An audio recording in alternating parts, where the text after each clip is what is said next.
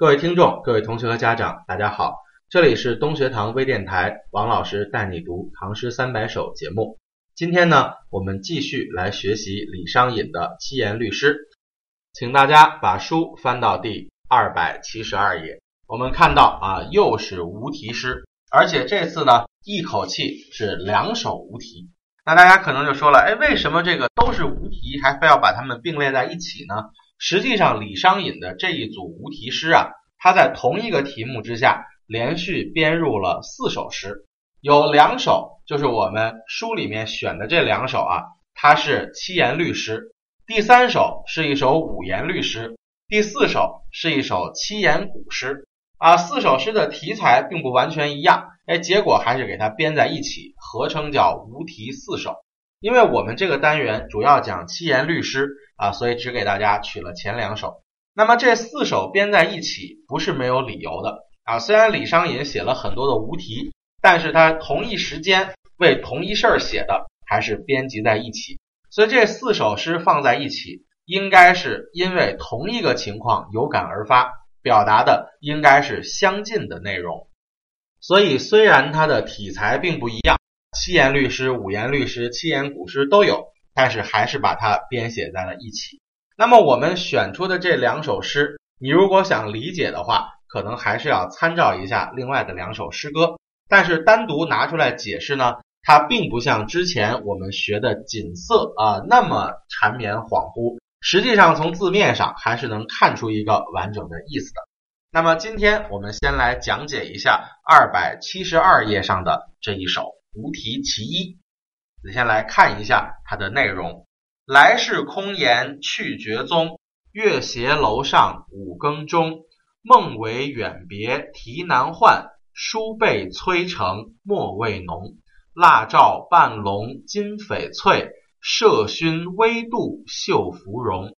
刘郎已恨蓬山远，更隔蓬山一万重。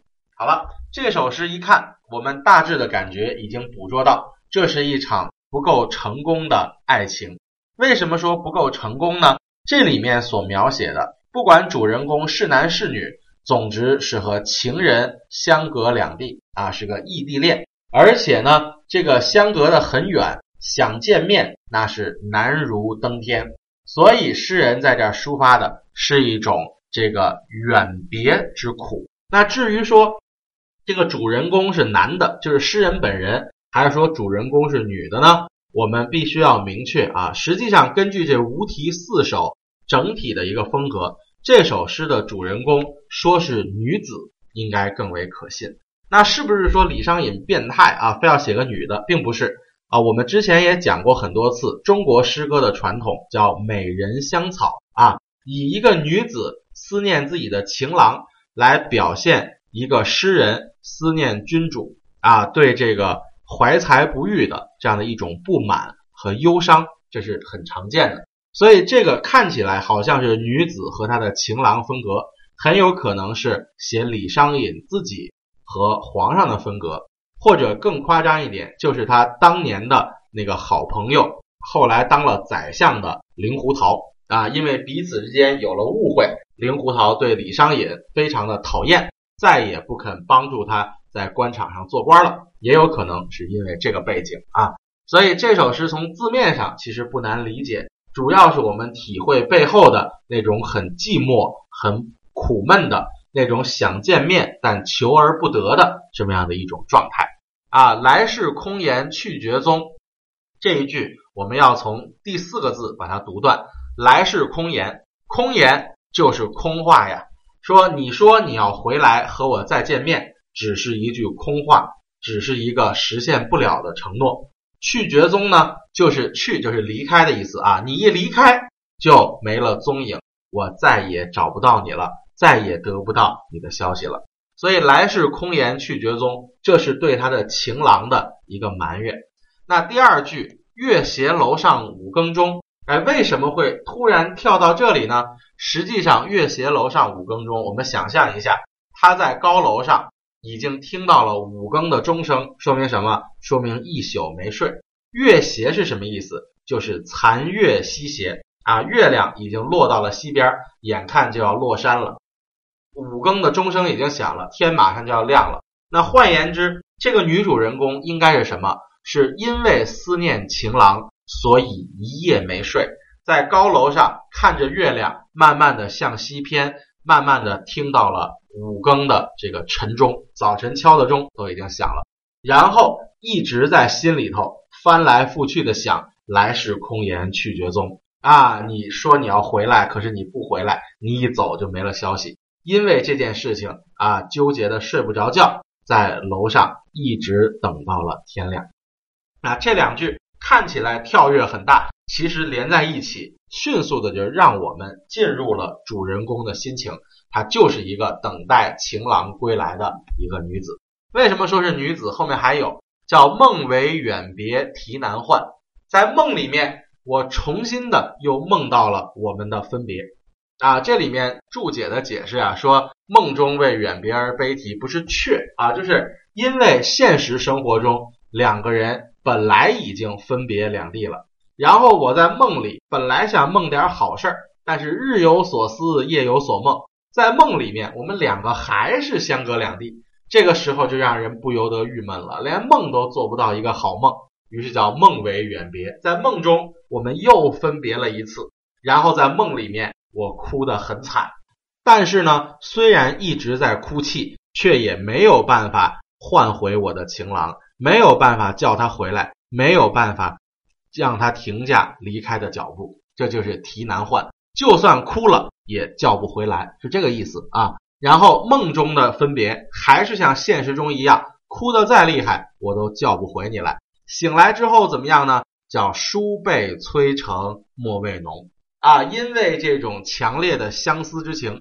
我写给你的书信非常快的就写完了，这个墨。都没有磨浓，因为古人的墨呀是一长条啊，是个固体，需要在用的时候在砚台里倒上水，然后把这个固体一下一下的磨成这个墨汁儿，然后一开始都是清水，磨着磨着把这个墨磨化了之后，这个墨水才能有黑的颜色。但是因为他着急写这封书信，这个墨呀随便磨了两下就开始写了，所以这个墨很淡。啊，一点点黑掺着这个水，但是我着急，我就非要先写了这封书信，这叫书被催成墨未浓，被谁催的呀？其实就是被自己的这种相思之情一直逼迫着，我一定要赶紧给他写封信，于是着急忙慌的，连这个墨都磨不浓，就开始写信了。所以这两句就是在梦里一次又一次的想到分别，哭着也叫不回来。所以我现在就不想再做梦了，连睡都不想睡了。醒着又没有事情干，用强烈的感情想给你写封信，连墨都没有磨好，我就已经着急的把这封信写成了。所以三四两句是极力的去写这种对远方的相思之情啊，这几句是直接的去表现人物的情感。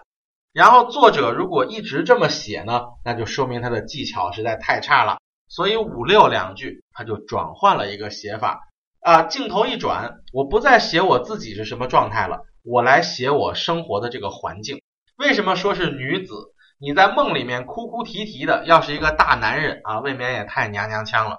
而且后面的五六两句，明显看这应该是一个女子的闺房啊，叫蜡照半笼金翡翠，就是用金线。绣的翡翠花纹的这个被子啊，这么艳丽的被子呀，一般男的也不盖啊。什么叫蜡罩半笼金翡翠？蜡罩就是蜡烛的光，半笼这个笼，我们今天就是笼罩的这个意思啊。今天我们念成三声笼，但是在古诗里为了平仄，我们就念成笼，就是照亮的意思。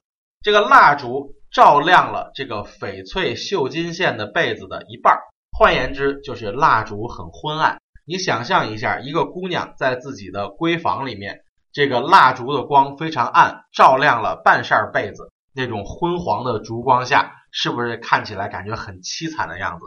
连灯都不愿意多点了，为什么呀？没意义嘛，对吧？然后麝熏微度绣芙蓉呢？这个绣芙蓉就是绣着芙蓉花纹的这个床帐。因为古人啊，就像蚊帐一样，他在床外面的架子上会挂一个帘子，这样睡觉的时候就把这个帘子拉起来啊。但是这个因为姑娘不睡觉嘛，所以这个拉帘子呀就半拉半掩，然后这个蜡烛的光呢就照亮了一半的被子，而从这个床帐子半拉半掩的这个缝隙里，就微微的传来了一些麝香的味道。这个麝熏的熏就是香味儿的意思啊，麝就是指麝香，古代点的一种香料。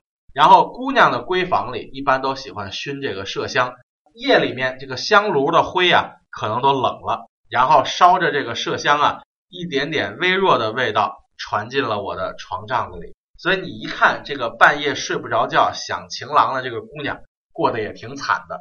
就五六两句这个环境，搁在一个少女的闺房里，那就是非常的冷清，非常的寂寞。虽然是金翡翠、绣芙蓉，看起来很华丽，但是也遮盖不住人心里的寂寞啊！这个屋子里的装饰再豪华，如果没有情郎在我的身边，那又算什么呢？